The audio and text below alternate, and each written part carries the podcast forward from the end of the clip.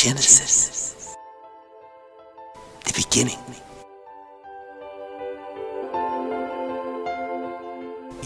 We will have a look at it, how it happened. He spoke, and then the result, it was there. How man was created, human beings. We will have a look how the problems started in the Garden of Eden. And we will have a look how the different languages developed and how this earth was destroyed by a flood.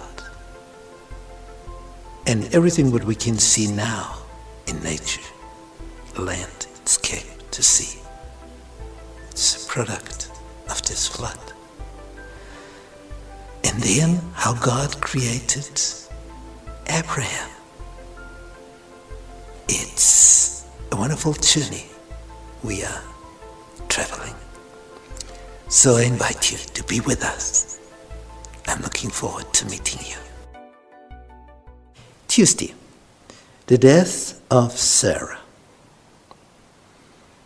In chapter 23, we read, And Sarah was 107 and 20 years old. 127.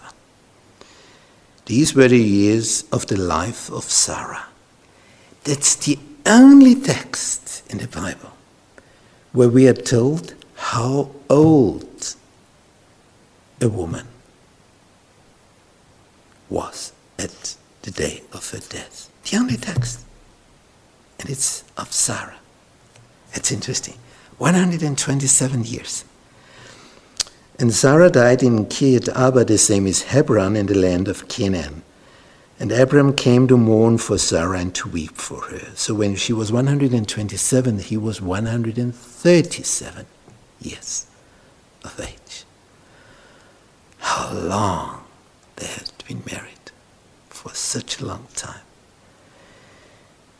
And Abram stood up from before his dead and spoke unto the sons of Het, saying, I am a stranger and a sojourner with you. He, he did not possess a, a single piece of land over there. Nothing. Not, not as much as a hand. Nothing at all. And he said to this people there living there, Give me possession of a burying place with you that I may bury my dead out of my sight. And the children of Het answered Abraham, saying, Hear us, my Lord, you are a mighty prince among us. So he is honored. In the choice of our sepulchres, bury your dead. None of us shall withhold from you his sepulchre, but that you may bury your dead. And Abraham stood up and bowed himself to the people of the land. It's an interesting aspect, isn't it? He bowed himself.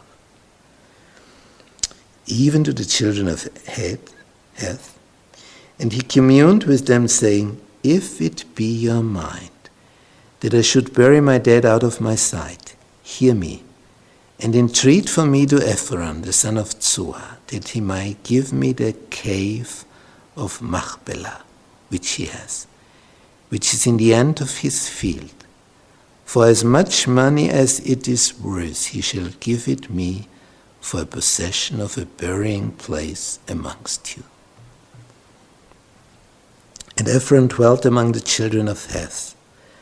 And Ephron the Hittite answered Abram in the audience of the children of Heth, even of all that went in at the gate of his city, saying, no, my Lord, hear me.